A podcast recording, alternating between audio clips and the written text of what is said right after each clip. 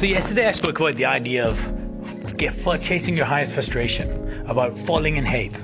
And I want to continue that by telling you a bit about my story and how I started my business 20 years ago.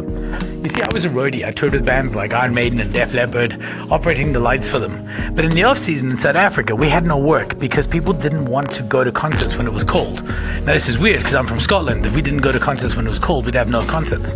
However, be that as it may, that was the case. So, what I did is I would go out and I would think, where are other areas that needed what we had? And the one area I identified was the conference market. What happened if I could go to these guys, these CEOs, and tell them that if we made this big concert style uh, conference for them, you know, the people would be really engaged. So that's what I did. So I would sell lighting and sound and AV to these CEOs, and they would come storming into their conference, you know, guns blazing, feeling like top of the world.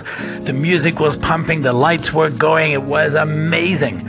And then they'd get to the top of the stage, and everyone would be cheering, and then they would stand there and say, "Thank you," and they'd click their first slide, and then they would bore people to death. The lights would stop, and they would be talking about leveraging economies of scale, and only by truly doing these things could we make this happen and blah blah blah. And oh, it was terrible. And you could almost see the audience thinking where's the other guy? Where's the guy with the lights and sound? You see what i realized there is i was a cure for the wrong disease i was fixing the garnish instead of fixing the steak so I started a presentation company called Missing Link.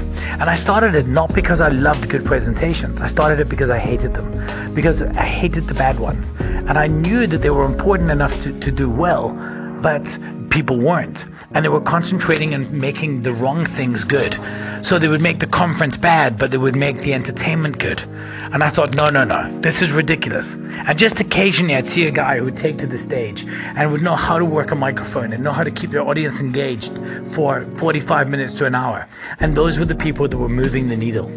And I saw that being the opportunity because I was so frustrated by the problem around around that area that I was in. I was so frustrated about the bad presentations that I realized that that's where I could make the most money. And that's how we built Missing Link. That's how we turned our business into one of the largest presentation companies in the world because we chased our frustration. So often people will look at a field that interests them and they'll chase the most exciting bit. So to reiterate what I started saying in, in the last episode is you have to chase. You have to chase your frustration. You have to find the areas of, of your interest that are broken. That's where the most opportunity exists. So I'd love to hear stories from entrepreneurs, from people who've done that. And I'd like you to try find inspiration in that area. Look at the field you're in right now and look at what is broken. What is the area that frustrates you the most? If it frustrates you, it frustrates other people. And if that's the case, there's opportunity.